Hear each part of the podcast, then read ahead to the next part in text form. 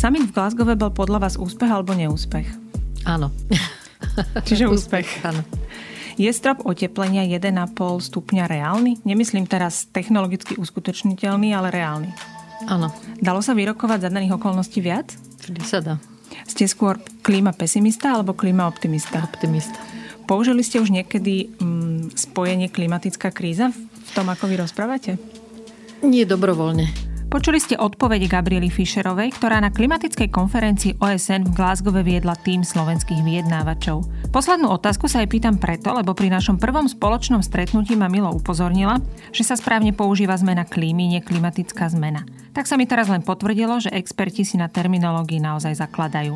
Gabriela Fischerová z dvadsaťšesť kopov, ktoré sa doteraz konali, reprezentovala Slovensko na devätnástich. A o tom ostatnom, ktorý bol teraz v novembri v Škótsku, je aj tento rozhovor. O tom, aký bol, prečo si ona myslí, že bol úspešný, prečo iní hovoria o neúspechu a čo budeme musieť všetci, bez ohľadu na naše hodnotenia, na zvrátenie, prepačte pani Fischerová, klimatickej krízy urobiť. Budete počuť, prečo je podľa našej hlavnej vyjednávačky číslo oteplenia o jeden a pol stupňa reálne. Tých jeden a pol stupňa to je maximálne oteplenie, ktoré chceme dosiahnuť v roku dvetisícsto. Čiže to, že sme teraz na nejakých dva celé štyri, neznamená, že jeden a pol je nereálnych.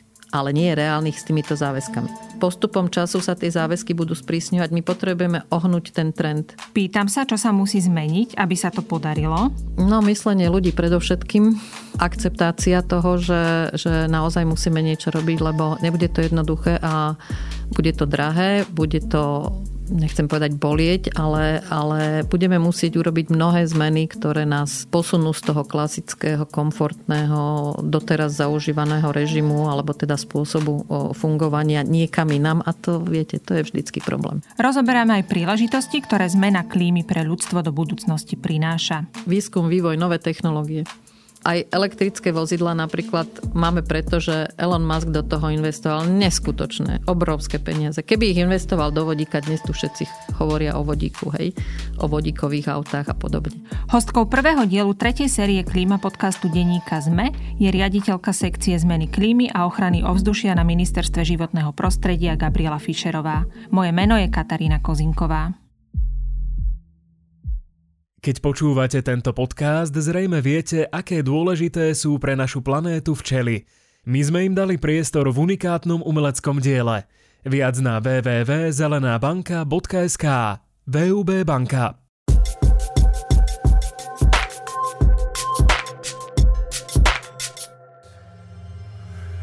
If working apart, we are force powerful enough to destabilize our planet, surely working together, we are powerful enough to save it. In my lifetime, I've witnessed a terrible decline. In yours, you could and should witness a wonderful recovery. That desperate hope, ladies and gentlemen, delegates, excellencies, is why the world is looking to you and why you are here. Ja sa najprv opýtam, že kto je vlastne vyjednávač? Čo je vašou úlohou? A napadla ma taká otázka, že či v konečnom dôsledku úloha tých vyjednávačov na tých samitoch nie je dokonca dôležitejšia ako úloha prezidentov alebo premiérov, ktorí sa tam ukážu. Ale ťažko povedať, ja začnem z toho druhého konca, že či je dôležitejšia. Určite nie, pretože my vyjednávame na technickej úrovni. Čo sa nám podarí vyjednať, super. A keď sa nám, a ne, nepodarí sa nám vždy všetko, pretože sú technické otázky a sú politické otázky. A na tie politické otázky musí prísť minister, lebo my nemáme taký mandát ako ministri. Preto je ten kop rozdelený vlastne na dve polovice, na takzvanú technickú alebo expertnú. A, a no, tie polovice nie sú rovnaké. A druhý týždeň je tzv. Segment na vysokej úrovni, kedy uh, tam už prídu ministri a tí riešia práve tie otázky, uh, ktoré sa buď nedorokovali v tom prvom týždni, alebo nedokončili z rôznych dôvodov, alebo sa nemohli dokončiť, lebo potrebujú politické rozhodnutia. Prezidenti, to je iná kategória, alebo teda hlavy štátov. Oni ani tak nevyjednávajú, ale skôr tomu dávajú také momentum, dôležitosť a, a verejný, aby, aby sa o to zaujímala aj verejnosť, pretože keď sa niekde zíde sto štyridsať hlav štátov, tak asi to už má nejaký, nejaký efekt, ako keby tam neboli. Dá sa vôbec byť expertom, vyjednávačom, ak nesúhlasíte s tou politickou líniou, ktorú presadzuje vaša krajina? Existuje aj také, že vnútorne s tým nie ste, nie ste stotožnení, ale, ale idete tam?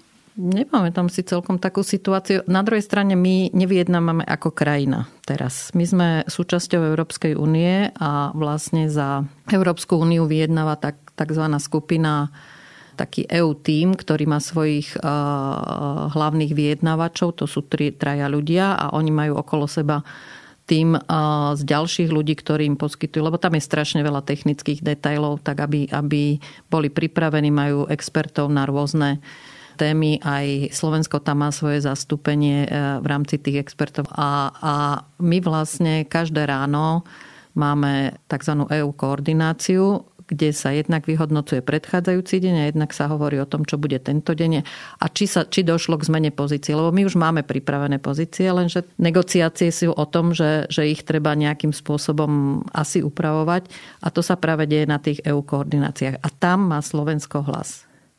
Už potom, keď sa ide vyjednávať na tej medzinárodnej úrovni, tam vyjednáva Európska únia s tým, že teda naši experti buď priamo pomáhajú tomu negociátorovi podľa toho, aké sú tam body, alebo to sledujú a potom informujú mňa a prípadne sa potom bavím o tom, že čo ďalej, čo z toho môže vyplynúť, aké to môže mať dôsledky a podobne. Ako ste vy vyjednávačka? Ja veľa neho, teda nehlásim sa o, sto, o slovo často v rámci, v rámci teda tých koordinácií a nie ku každému bodu, ale keď si myslím, že keď už je niečo, čo by bolo, čo by bolo treba, aby malo zaznieť, tak samozrejme, že, že sa prihlásim, prípadne sa snažím podporiť kolegov, ktorí majú, dajme tomu, postoj, ktorý, ktorý nám vyhovuje, alebo ktorý je v súlade s nami a podobne. Spolu bolo už dvadsaťšesť kopov. Vy ste boli na koľkých z nich? osemnásť, devätnásť. Uh-huh. A bol tento kop niečím iný? A tento bol iný, hlavne teda prirodzene ovplyvnený tou pandemickou situáciou. To bolo výrazne, výrazne odlišné. Rôzne opatrenia, kontroly, samozrejme aj, aj v rámci rokovaní nebol, nebolo možné pustiť do miestnosti toľko ľudí, koľko by mali záujem. Čiže, ale, ale je treba povedať, že Veľká Británia, Spojené kráľovstvo na to bolo pripravené. Malo veľmi veľké tie miestnosti, aby, aby sa tam skutočne, aby každá krajina mala svoje miesto. Mali techniku na to, aby, lebo tie miestnosti boli tak veľké, že ste z jednej strany nedovideli na druhú, tak bola tam technika. A čo sa týka tých samotných výstupov, je tam niečo, čo prekvapilo napríklad aj vás? Mm, nepovedal by som, že prekvapilo. Čo sa mi páčilo, alebo teda čo, čo považujem za významný prínos tej konferencie, bolo, že oveľa viac krajín tam prišlo so zvýšenými ambíciami. Nielen teda Európska únia, ktorá to teda ohlásila už, už minulý rok dvetisícdvadsať v, v decembri, ale viaceré krajiny teda priniesli určité aktivity alebo teda zaviazali sa k aktivitám, ktoré, ktoré celkovo môžu, môžu pomôcť zníženiu emisí a, a vôbec nejakým spôsobom sa vysporiadať s tým cieľom, čo máme. Samozrejme, boli aj takí, čo ne, neprišli, ale tak teda ne, nepriniesli nejaké, nejaké výraznejšie záväzky, ale verím, že to v budúcnosti, nechcem povedať napravia, ale že sa nechajú inšpirovať a pochopia, že teda musíme asi všetci naozaj nejakým spôsobom zvýšiť to, čo, to úsilie, čo robíme. Keď ste v úvode povedali, že ten kop bol podľa vás úspech, je to práve to, čo ste teraz povedali, že mnohé krajiny prišli s nejakými zásadnejšími záväzkami alebo s väčšími ambíciami? Áno, to je, to, to je teda podľa mňa ten najväčší úspech, že, že celkovo, hlavne keď to porovnáte s nejakými konferenciami spred šiestich rokov, o Paríži nehovorím, to bolo veľmi špecifické, ale spred šiestich rokov, alebo dokonca aj spred troch rokov, keď sa ešte tak nie celkom vedelo, že, že či naozaj sa tá Parížska dohoda sa bude plniť a, a, a bude sa plniť tak, ako bola zamýšľaná, teda, že tie dva stupne, prípade jeden a pol stupňa, tak dnes už tie námietky voči, voči dajme tomu, ambicioznosti tých záväzkov skoro nebolo počuť. Problém je tam skôr teda za ako dlho, koľko nás to bude stáť, kto by mal viac robiť, kto by mal menej robiť, kto by mal za to platiť, alebo čo by mal zaplatiť a takéto veci. Poďme sa teraz porozprávať ešte o tom čísle jeden a pol. Vy ste hovorili, že podľa vás je reálne. Je mi jasné, že do Paríža sme išli so šiestimi stupňami, stadiaľ sa vlastne odchádzalo z tri celé sedem. Teraz v Glasgowe, keď zrátame všetky záväzky, sme na čísle dva celé štyri. Niektoré prepočty, ak som to pochopila, keď zahrnú vlastne nie len tie národné príspevky, ale aj to, čo sa nad rámec dohodlo v Glasgowe, tak sme na jeden celé osem. Rozumiem tú cestu, ktorou ideme, že stále to číslo znižujeme, ale to jedna a pol mi proste nevychádza. No, jeden a pol je reálnych, ale nehovorím, že za súčasných podmienok. Jeden, tých jeden a pol stupňa to je maximálne oteplenie, ktoré chceme dosiahnuť v roku dvetisícsto. Čiže to, že sme teraz na nejakých dva celé štyri, neznamená, že jeden a pol je nereálnych. Ale nie je reálnych s týmito záväzkami.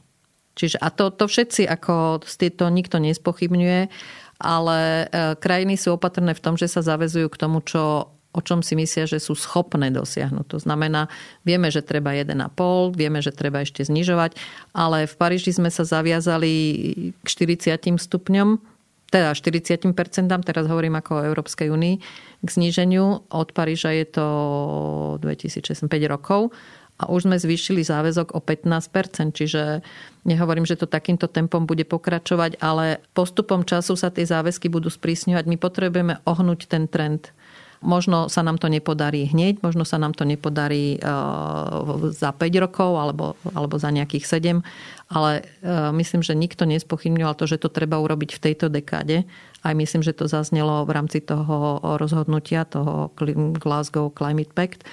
Predpokladám, že jednak s vývojom času sa budú vyvíjať aj technológie, ktoré hodne napomôžu k tomu, aby sme zase rýchlejšie dosiahli tú dekarbonizáciu a vlastne tú uhlíkovú neutralitu. Čiže je to reálne, ale nehovorím, že za týchto podmienok. Uh-huh. Čo také úplne najzásadnejšie sa, sa musí zmeniť, aby, aby sa to podarilo? No, myslenie ľudí predovšetkým. Akceptácia toho, že, že naozaj musíme niečo robiť, lebo nebude to jednoduché a bude to drahé, bude to, nechcem povedať bolieť, ale, ale budeme musieť urobiť mnohé zmeny, ktoré, ktoré nás posunú z toho klasického, komfortného, doteraz zaužívaného režimu alebo teda spôsobu fungovania niekam inám. A to, viete, to je vždycky problém. Vždy, keď sa bavím s klimatológmi, tak oni upozorňujú na tú obrovskú zotrvačnosť toho, toho klimatického systému. Takže ráta sa, ráta sa aj s týmto na týchto konferenciách? Áno, určite. Hej, len jednak ten klimatický systém je natoľko komplexný, že my stále hovoríme, keď hovoríme jeden a pol stupňa, tak stále hovoríme o pravdepodobnostiach. To sa už, to, to sa už potom komplikuje, takže to tam nikto nedodáva. Ale pri jeden a pol stupňa my znižujeme pravdepodobnosť, že sa to absolútne zosype z nejakých sedemdesiatpäť ku dvadsaťpäť, že to naozaj pôjde dolu vodou, alebo teda smerom, ktorý nechceme, ktorý je pri tri celé päť, je tá pravdepodobnosť, dajme tomu, sedemdesiatpäť percent na pravdepodobnosť, že to proste doplatíme na to. Kdežto pri jeden a pol je to otočené. Je dvadsaťpäť percent na pravdepodobnosť, že sa to pokazí. Čiže my, my ani jeden a pol stupne nám nemôže dať záruku, pretože do budúcnosti nikto nevidí. Môže sa čokoľvek stať, môže sa začať topiť permafrost, môže pri ohrievaní oceánov môže dôjsť k uvoľňovaniu metánu z dna. A proste tam je veľmi veľa faktorov, ktoré sú neznáme. Nie sú to absolútne predpovede, to sú scenáre vývoja. Ale my musíme brať do úvahy taký scenár, alebo musíme sa chovať podľa toho, čo nám nejakým spôsobom, nechcem povedať zaručí, ale čo hovorí o tom, že máme šancu. Ako nemôžeme sedieť so založenými rukami a čakať na to, že ono sa to nejak vyvrbí. Pretože my už vieme, aké sú dôsledky nekonania alebo nečinnosti.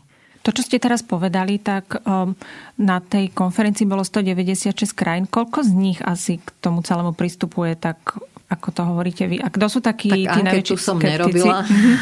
Z tých vystúpení, ktoré tam povedať, zazneli. Ale veľmi, tak samozrejme Európska únia, my sme jedni z najambicioznejších, radi hovoríme, že sme lídri v tomto klimatickom, aj keď si myslím, že by to mal povedať niekto iný. Ale, ale tie, tie aj legislatíva, aj záväzky a koniec koncov aj financie. My sme najväčším, Európska únia je najväčším prispievateľom do klimatického financovania. Takže dajme tomu, že máme právo hovoriť, že sme, že sme v tomto lídri. Určite Norsko a tieto kr- severské krajiny, ale tak tie sú súčasťou Európskej únie. Kanada, Spojené štáty prekvapivo, alebo teda prekvapivo teraz s novým, s, novým, s novým prezidentom a s novou doktrínou, alebo ako by som to nazvala, tak boli veľmi konštruktívni a veľmi prínosní aj vo vyjednávaniach. Z tých ostatných krajín určite malé ostrovné štáty a tichomorské ostrovné štáty, pretože pre nich je to otázka života a smrti. Tam proste mnohé krajiny už pociťujú doteraz veľmi výrazne dôsledok minimálne toho stúpania morskej hladiny, ale aj, aj tajfúny a proste extrémne prejavy počasia. Ale nemôžem povedať, že by tam bol vyslovene niekto, kto by to absolútne brzdil, alebo kto by sa, kto by sa nechcel pridať. Dokonca aj, aj, aj krajiny, ktoré vyvážajú ropu, tak dajme tomu, že si nerobili nejaké super záväzky, ale, ale, ale myslím, že tiež k tomu pristupovali tak, že áno, treba sa dohodnúť. Akurát, že o, tom, o tej forme dohody mal každý trochu inú predstavu, však preto to aj tak dlho trvalo.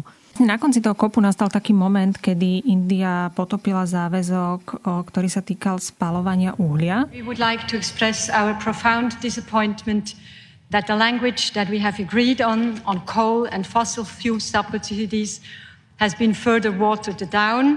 This will not bring us closer to one point five, but make it more difficult to reach it.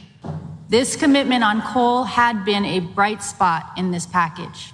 It was one of the things we were hoping to carry out of here and back home with pride.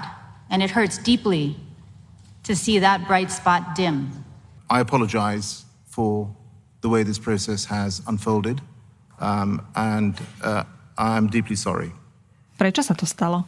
Tak sa asi treba spýtať Indie, no ale tak predpokladám, že to si nevymyslel ten vyjednávač tam, že zrejme dostal nejaké pokyny od svojich nadriadených v Dili alebo kde. Takže občas sa to stane, nie je to príjemné pre, pre žiadnu stranu a už vôbec nie pre, pre predsedajúcu krajinu, ale nakoniec sa to nejakým spôsobom ustalo. A si myslím, že aj to je pokrok, že vôbec je tam tento uhlie spomenuté, aj keď to nie je phase out, alebo teda vylúčenie, ale je tam len obmedzenie, ale to je, to je vlastne predpokladám prvý krok. Ako niekedy sa hovorí, že, že perfektné je nepriateľom dobrého. A myslím, že aj toto je jeden z takých prípadov, že okay, keby sme trvali na tom, že tam chceme mať ten phase out a, a India by s tým nesúhlasila, tak nemáme, nemáme nič. Nakoniec buď by sa to riešilo tým, že by sa celý ten odsek vyhodil, alebo by sme sa nedohodli, alebo proste to bol ústupok za tú cenu, aby, aby sme sa vôbec dohodli. Mňa a ešte zaujíma, že ako je to vôbec možné, že už je niečo dohodnuté a zrazu na poslednú chvíľu sa niekto postaví. Je to, že je to veľká krajina ako India, alebo by sa mohlo postaviť aj Slovensko a zablokovať to? V Kodani to zablokovalo Tuvalu. Ale vtedy to Tuvalu povedalo, že s tým nesúhlasí a Kodaň bola oveľa mediálne zaujímavejšia, alebo teda tiež sa tam očakávali veci, ktoré, ktoré mali zmeniť celý ten, tento smerovanie. Neudialo sa tak a hovorím vtedy, zrejme predpokladám, že asi nebol jediný, ale, alebo Tuvalu nebolo jediné, ale ono prvé vystúpilo a stačí, v tomto systéme totiž to stačí, ak jedna krajina nesúhlasí a nemôže sa to prijať. Ako vy sa pozeráte na jednotlivé také skupiny, ktoré podľa mňa tam bolo počuť? Jedna skupina sú mladí ľudia, ktorí boli v uliciach. Veľa z nich to interpretovalo tak, že OK, tu boli tí delegáti zavretí a my sme boli ďaleko od nich. To mesto bolo ako keby rozdelené na, na dva také tábory aj, aj fyzicky, že sa ani vlastne nevedeli dostať k tým, kde sa rokovalo. A zároveň, že boli aj mentálne rozdelení. This is no longer a climate conference. This is now a global North greenwash festival. A two-week-long celebration of business as usual and blah, blah, blah. tí, ktorí boli vo vnútri a rokovali, hovoria o úspešnom kope a tí, čo sú vonku, keď to tak preženiem a budem citovať tie grejtine slova blá, blá, blá, tak tam si to tí ľudia osvojili a naozaj na každom rohu ste videli ľudí s tabuľkami, na ktorých mali napísané blá, blá, blá. Aj Twitter a sociálne siete vlastne, keď skončil kop, tak zaplavili tieto tri slova. Tak, to je ich úloha, by som povedala. To, že, že sa mladí zaujímajú o túto problematiku, nám hodne pomohlo v tom, že sa posúva to vyjednávanie. To treba povedať, že kým zmena klímy pred nejakým desať až pätnásť rokmi nikoho nejak extra nezaujímala, tak ani politicky sa tomu nevenovala nejaká veľká pozornosť, čo je pochopiteľné. Politici riešia tie problémy, ktoré trápia uh, ich voličov. A čiže toto, toto je veľmi pozitívny prínos, že, že teraz všetci chápu, že, alebo, že tie ich rozhodnutia budú podrobené kritike bez ohľadu na to, ako sa dohodneme, ale kritike zo strany tých, ktorých sa to najviac dotýka. Pretože my to síce teraz vyjednávame, my sa o tom bavíme, ale tie následky, alebo dôsledky, alebo dajme tomu benefity, dúfajme, už budú e, znášať alebo požívať generácie, ktoré sú teraz osemnásť, devätnásť, dvadsať, dvadsaťdva roční. Čiže ten záujem je, je pomerne pochop, je, je pochopiteľný. To vyhodnocovanie samozrejme to, to súvisí aj s tým, že čo si budeme hovoriť, človek by chcel mať všetko hneď a naraz, ale realita života je taká, že sa to nedá. Hej, viete, máte stodeväťdesiatšesť krajín, päť je stranou tej Parížskej dohody. A ak ich chcete dostať k nejakej dohode, nemôžete to robiť na silu. Lebo buď by ste tam nikoho nemali, krajiny sú suverénne. Oni, ich nemôžete, neexistuje nejaký policaj, ktorý, ktorý proste buchne obuškom dostal a povie, budete to robiť, lebo to je správne. Hej. A môže to byť tisíckrát správne, ale tento prístup v medzinárodných vyjednávaniach narobí viac škody ako osohu. Takže my musíme takto pomaličky, opatrne a, a, a dohodou a snažiť sa presviečať a určite to bude mať nejaký prínos. Možno to nebude tak rýchlo, ako by si predstavovali ľudia, ktorí, ktorí chodia na tie demonštrácie, ale myslím, že to je maximum možného. Myslíte si, že by ten výsledok bol aj bez takého tlaku? Nie. Myslím dlhodobo. Hej. Možno, že v Glasgowe teraz už medzinárodná vyjednávacia alebo tá, tá komunita dosť, už, už vie. Hej, už, už v podstate to už, je, to už je informácia, že musíme niečo robiť. To už nikto nespochybňuje. Hovorím, teraz sa skôr bavíme o tom, že, že kto, kedy, ako, za čo a podobne. Ale nebyť tohto tlaku mládeže, ktorý narastal v podstate od nejakého, ja neviem, dvetisíc... desať. Povedzme desať, štrnásť, no ešte aj, už aj v tom štvrtom boli nejaké náznaky, takže ako bolo to tam cítiť a prečo sme sa nestretli, tak ten, alebo teda prečo to bolo tak oddelené, tak hlavným dôvodom bol COVID. Ďalšou skupinou sú zraniteľné krajiny. Tie vlastne aj tí vysoko postavení predstavitelia tie pr- prvé dva dni, keď rozprávali o svojich krajinách, tak naozaj to už e, nebolo rozprávanie o tom, čo bude, ale o tom, čo reálne oni riešia, ako reálne tam ľudia prichádzajú o životy, o majetok, o svoje obydlia. I need to tell you what is happening in my home country. Right now, as we sit comfortably here in this conference center in Glasgow, over two million of my fellow Kenyans are facing climate-related starvation. In this past year, both of our rainy seasons have failed, and scientists say that it may be another twelve months before the waters return again. Our rivers are running dry. Our harvests are failing. Our storehouses stand empty. Our animals and people are dying. Čo tam, aký tlak vyvinuli tieto krajiny a čo dosiahli oni? Tieto uh, zraniteľné krajiny uh, sa sústredí hlavne na tému, ktorá sa buď na adaptáciu, čo je jedna oblasť, kde, ktorá je pre nich dôležitá, ale, ale teraz to bolo hlavne uh, tzv. Straty a škody, čiže loss and damage. A to je pomerne...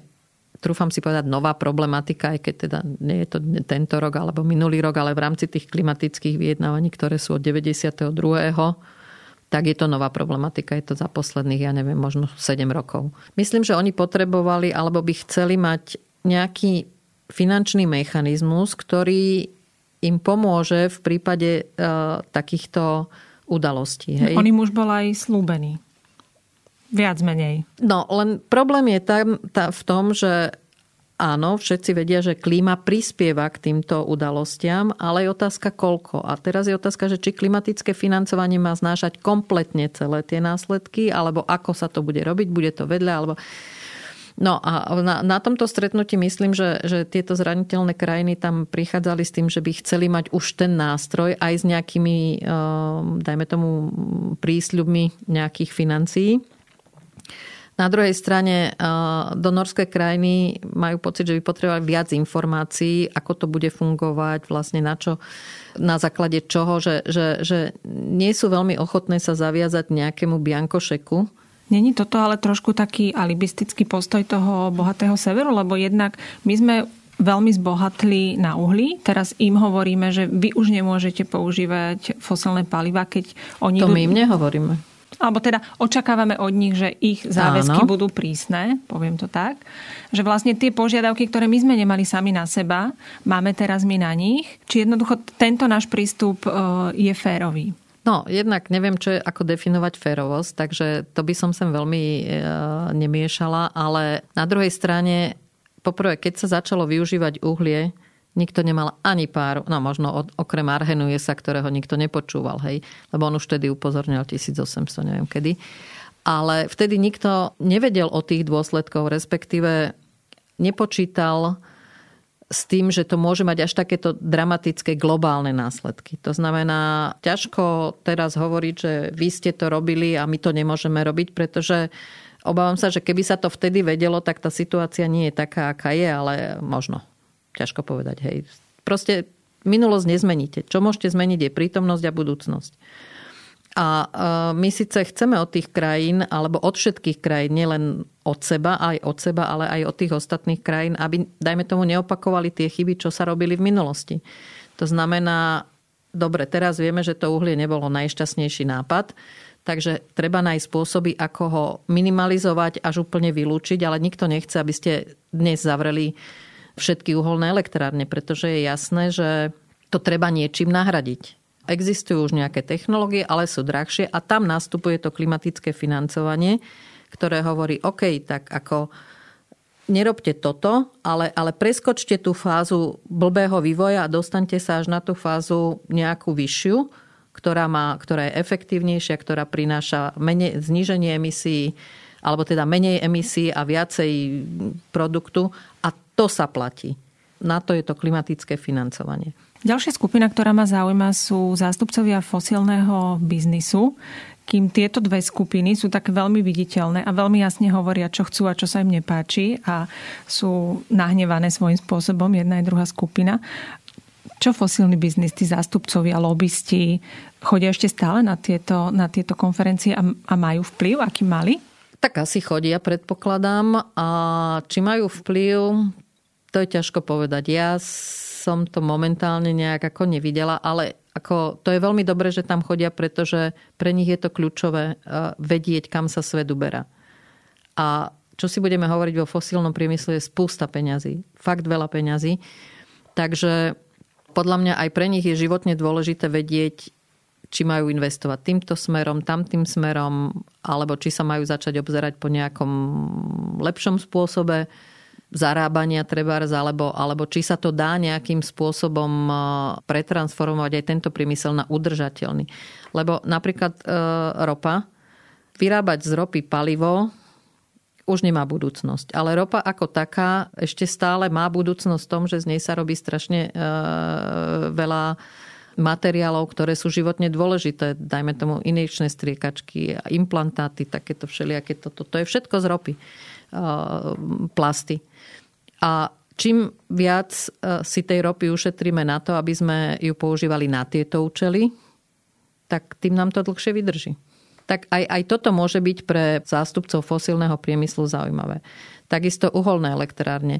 Dobre, tak uhlie nie je zaujímavé, tak možno je pre nich teraz zaujímavé skúsiť investovať do vývoja nových technológií, syntetických palív napríklad, alebo ja neviem, zachytávania a znovu využívania uhlíka a možno nejakých iných projektov, pretože určite majú viac peňazí na takéto aktivity, ako treba z verejná správa, verej, verejné financie. Keď sa teraz pozrieme na tie záväzky a čo z nich vyplýva, tak dá sa povedať, že viete mi vysvetliť, že čo sa napríklad z tých záväzkov, ktoré tam prostredníctvom EÚ Slovensko vložilo, čo sa mňa dotkne najbližších päťdesiat rokov? Ten mechanizmus je taký, že čo sa dohodne na medzinárodnej úrovni, sa potom transformuje, minimálne teda v rámci EÚ, sa transformujeme na európsku legislatívu a to sa transformuje potom buď priamo na aktivity, aké je to nariadenie, alebo na domácu legislatívu. Takže čo sa vás najbližšie dotkne je obmedzenie emisí o päťdesiatpäť percent, ktoré sa transformuje napríklad do toho, že sa bude väčší tlak na vylúčenie spaľovacích motorov, či už teda diesel alebo benzín. Ďalšie, čo sa vás môže dotknúť, je tlak na to, aby sa výrazne zlepšila energetická efektívnosť budov.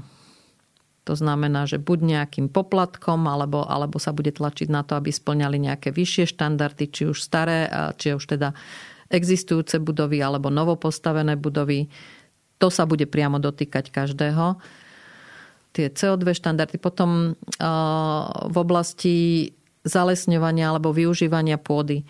Neviem, či ste majiteľom nejakého pozemku alebo poľa alebo kúsa lesa, ale je možné, že časom bude aj na takéto aktivity alebo aj, aj takéto aktivity budú podliehať určitým podmienkam využívania. To znamená, je to síce váš majetok, ale asi si s ním nebudete môcť robiť len tak hocičo, aby, napríklad, aby sa tá pôda, ktorú máte, aj, už aj teraz existuje množstvo, existuje množstvo opatrení, ktoré zabraňujú tomu, trebárs, aby ste zničili tú pôdu, ktorá je vaša, pretože ona je vaša len dočasne, kým ste tu vy. Hej, ale predtým bola niekoho iného a, a vy tu už dávno nebudete, ak si teda môžem dovoliť povedať. A tá pôda tu stále bude, čiže nedá sa povedať, že je to moje, môžem si s tým robiť, čo chcem. A, a, a do tohto zrejme budú pristupovať nejaké nové techniky, nové, nové pravidlá, nové odporúčania, ako s tým robiť. Takže v takýchto oblastiach určite. A čo sa týka nejakých veľkých súkromných podnikov, mám si to predstaviť tak, že vy prídete z toho rokovania, idete za pánom ministrom, poviete mu, pán minister, toto sa dohodlo, potrebujeme urobiť tieto a tieto kroky, oznámi to ministrovi hospodárstva, ministrovi financií. Ako to vyzerá? Ako sa tá informácia dostane až, až do súkromnej sféry a ako sa potom tá súkromná sféra má zariadiť? Vy teda ich nejak proaktívne informujete alebo sa spoliehate na to, že oni si to sledujú a zariadia sa podľa toho? Tak, obidve, obidve je správne. Ako hovorím, kým sme neboli v EÚ, tak to fungovalo asi takto, že niečo sa dohodlo, my sme to teda potom informovali sme ministra, informovali sme ostatné ministerstva a aj o tom, akým spôsobom chceme dané záväzky transformovať. To sa bol, robilo buď cez nejaký strategický materiál alebo podobne. Ale čo sa týka priemyslu, tak my sa ich snažíme informovať jednak zverejňovaním nejakých správ, potom na, na rôznych konferenciách, seminárov a musím povedať, že priemysel o to má záujem a aktívne sa zúčastňuje, buď aj sám niečo organizuje, kde, kde nás treba spozve, aby sme im porozprávali, ja neviem, o výsledkoch kopu alebo o tom, čo sa chystá v rámci európskej legislatívy. A teraz to má ten medzistupeň, že teda je nejaký medzinárodný dohovor a potom je európska legislatíva a to už sa komunikuje úplne, nechcem povedať najviac, ale, ale to, je, to je veľmi živá komunikácia medzi, medzi tým, pretože európska legislatíva sa pripravuje tak, že najprv ide nejaké oznámenie, ktoré hovorí, toto na vás chystáme. A ešte predtým sa to tiež nejakým spôsobom verejne konzultuje, ale keď už vyjde oznámenie, obyčajne už má načrtnuté, že čo sa ide diať a potom sa to začne vyjednávať a, a po celý čas prebieha kom, ko, komunikácia medzi tých, ktorých sa to dotýka, lebo to nie je vždy len priemysel, ale iné subjekty alebo iní, iní účastníci, až kým sa to celé proste nejakým spôsobom nedohodne a nezačne to platiť. Potom, ak, ak je tam ten, ten ďalší krok, že sa to musí transponovať do národnej legislatívy, tak znova začína proces diskusie s priemyslom, že takto to chceme, alebo toto musíme, toto by sme nemuseli, alebo toto by sme chceli takto. Niekde máme nejaké, nejakú, dajme tomu vôľu, niekde nie. A zase, keď už to nadobudne platnosť, tak a ešte aj počas implementácie proste tá diskusia tam musí byť stála, lebo oni, ich sa to týka, oni, oni musia reálne tie akcie vykonať a to zníženie vlastne, my si môžeme nakresliť, ja neviem, milión zákonov a predpisov a podobne, ale, ale až ten podnik, keď musí niečo urobiť, že tuto, ja neviem, priškrtí kohútik alebo tuto zmení technológiu, až to prinesie to zníženie emisí. Zase je fakt, že možno bez tých predchádzajúcich krokov by k tomu nedošlo. Ale až na konci, až keď to na konci nastane tá akcia, že teda otočí ten kohútik opačným smerom, až vtedy je vlastne to, čo sa dohodlo, až vtedy sa to vlastne realizuje. A keď teda tak veľa komunikujete s tým súkromným sektorom, tak čo na toto všetko hovorí? Čo, čo vám... Ježiš, teraz... strašne im to vadí. Väčšine. Tiež mi nevedelo napadnúť nejaké také slovo, aké použiť, ale teda sú z toho... Taký... A tak hej, no viete, to je... Je to pochopiteľné, lebo oni sú predovšetkým biznis. Hej. Oni majú svoj hlavný biznis, ja neviem... Nechcem teraz niekoho povedať, lebo potom to bude všetko na nich, ale, ale, ale povedzme, že výroba stoličiek. A, a keď vy im začnete do toho hovoriť, ale nemôžeš ju vyrábať takto, ale musíš ju vyrábať takto a musíš pritom ešte toto nám všetko reportovať a ja neviem čo. Ja chápem, že pre nich je to, sú to náklady navyše, obmedzuje ich to. Oni by chceli vyrábať stoličky a basta. A nech im do, do toho nikto nekeca. Len bohužiaľ oni tým, že vyrábajú stoličky, tak na konci majú stoličky, predajú stoličky, majú nejaký zisk, ale popri tom, že tie stoličky vyrábajú, nejakým spôsobom ovplyvňujú aj to svoje okolie, či už priamo emisiami, alebo napríklad týmto, že, že prinášajú nejaké negatívne vplyvy do tej zmeny klímy.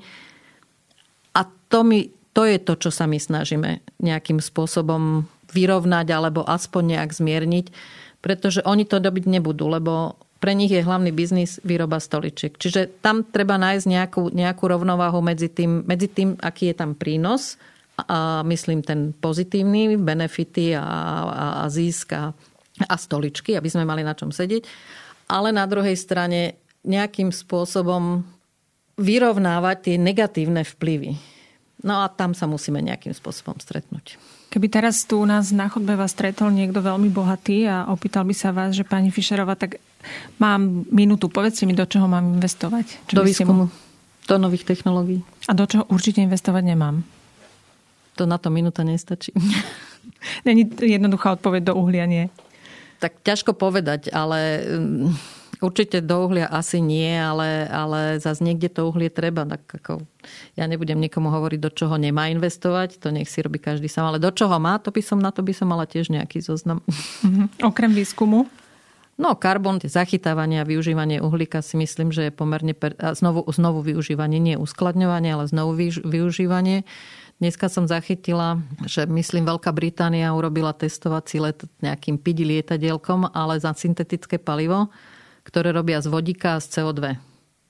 To je ideálny prístup. No, druhá vec je, koľko energie stojí ten vodík, aj to cé ó dva, ale tam si myslím, že keby sa, keby sa výskum dokázal orientovať tým spôsobom, že práve v týchto procesoch zníži tú ich náročnosť, či už energetickú alebo finančnú, tak nechcem povedať, že máme vymaľované, ale sme o obrovský krok bližšie k tej klimatickej neutralite. Takisto do, do obnoviteľných zdrojov, ale teraz nemyslím biomasu a kolektory a podobne, ale nové, nové zdroje. Prílivové elektrárne, alebo také, také nejaké veci, ktoré, ktoré, alebo energia, ktorá tu je, len ju ešte nevieme využiť. Čiže to, to určite, to, to, sú, to sú oblasti, ktoré by si zaslúžili hodne financovanie. Jedna vec, na ktorú sa v súvislosti s tými záväzkami ešte musím opýtať, je, že z môjho takého laického pohľadu oni nie sú že vymáhateľné. Neexistuje žiaden systém nejakých pokút alebo nejaká penalizácia, že nechcem to teraz všetko potopiť, ale že má to potom teda celé nejaký zmysel? No, keby tam boli penalizácia pokuty, nemáte tam stodeväťdesiatpäť strán. Možno Európska únia plus dvaja. A to nám je asi na nič. My potrebujeme, toto je globálny problém, čiže potrebujeme globálny, globálnu účasť. Aj preto to tak dlho trvá, že vy musíte tých ľudí presvedčiť. Treba si vybudovať dôveru, ktorá je veľmi, veľmi vzácna minca v týchto vyjednávaniach. To je to, čo som hovorila predtým. Nemôžete mať policajný prístup, alebo proste takýto nejaký nadradený prístup, že ako... Nevidíte, že to je tak a ste blbí, keď to nechcete robiť a budete to robiť, lebo my vieme lepšie ako vy, čo vám je, čo vám je užitočné. S takýmto prístupom sa nikam nedostanete. Či je to, ja neviem, maličké Slovensko päť miliónové alebo veľká Čína, to sú všetko suverené štáty, ktoré majú rovnaký hlas. Keď už príde na na lámanie chleba, samozrejme v tých vyjednávaniach je to trošku inak, ale bez ohľadu na to nemôžete tie krajiny prinútiť, a keď im dáte do, do nejakej zmluvy, kde sa zavežú, ak to nebudeš plniť, tak budeš platiť takéto pokuty, tak to jednoducho nepodpíšu, lebo si nemôžu byť isté, že tým, že k tej dohode pristúpia, že narobia si viac škody ako osohu. Málo ktorá medzinárodná zmluva má takéto penalizácie. To skôr obchodné, to nie je obchod, to, to je diplomácia medzinárodná.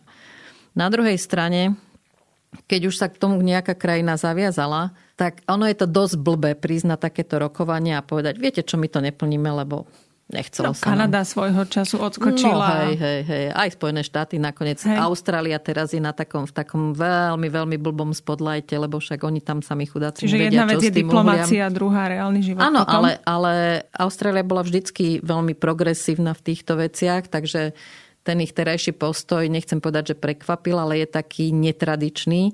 Ale na druhej strane je pochopiteľný, pretože tam oni sa ešte, ešte celkom nevzdali tej myšlienky alebo, alebo tej...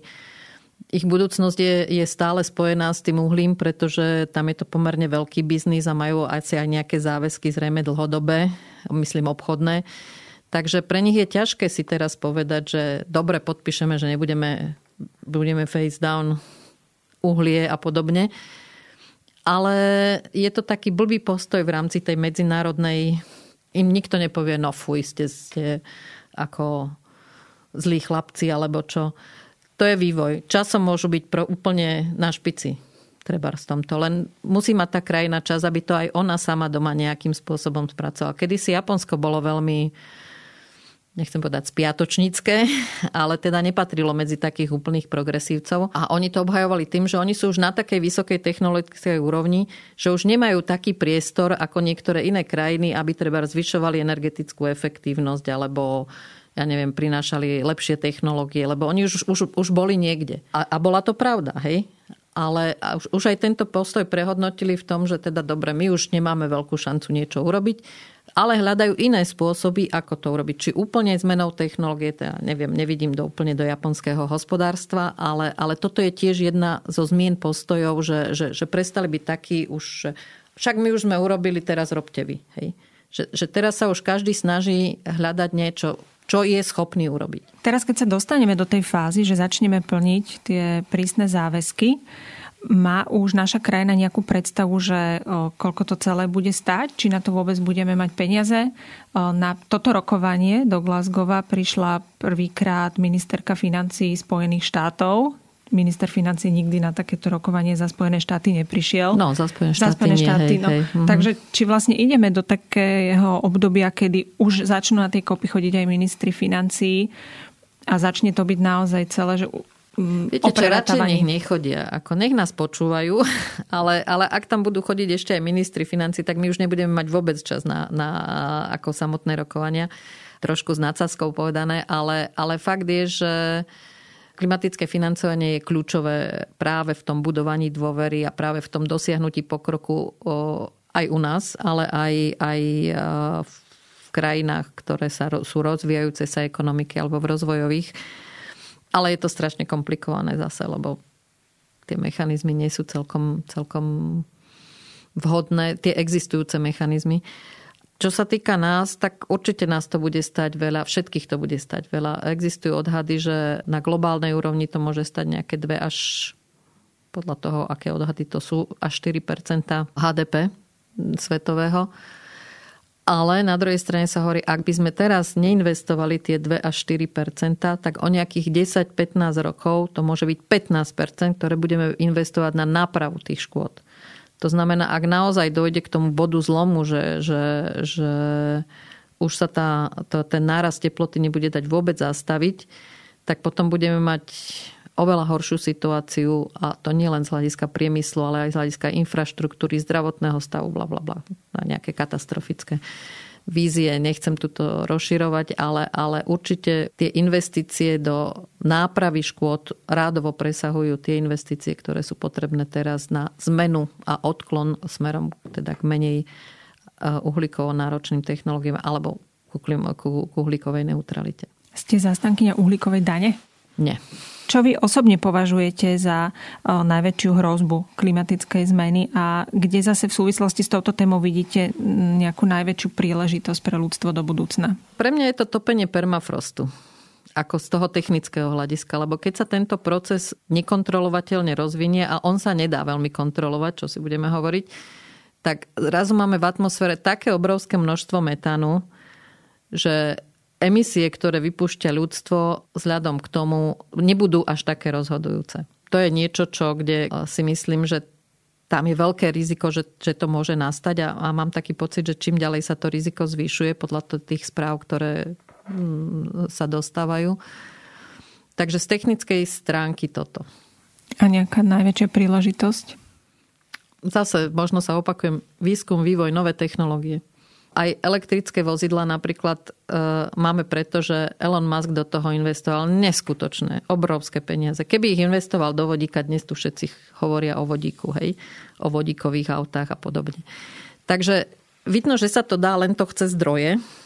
A myslím, že práve, ona je otázka vybrať si ten vhodný, hej, lebo niektoré e, môžu byť slepou uličkou, niektoré vetvy vývoja, ale musíme to skúsiť. Čiže masívne investovať do, do nových technológií, do vývoja úplne nových technológií, nie, aj, aj teda zlepšovaniu existujúcich, ale, ale skúsiť neprebádané cesty, nejaké nové prístupy. Bez toho nemáme šancu. Mojím hosťom dnes bola Gabriela Fischerová. Ďakujem, že ste prišli. Ďakujem aj ja.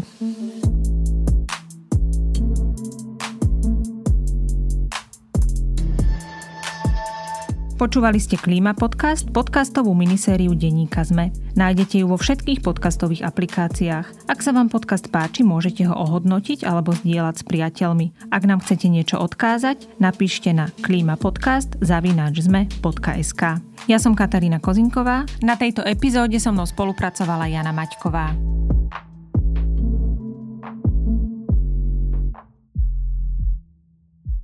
vé ú bé Banka vám ďakuje za to, že počúvate tento podcast a zaujíma vás ochrana životného prostredia. Viac o tom, čo robí vé ú bé a ako sa mení na zelenú banku, nájdete na zelenábanka bodka es ká.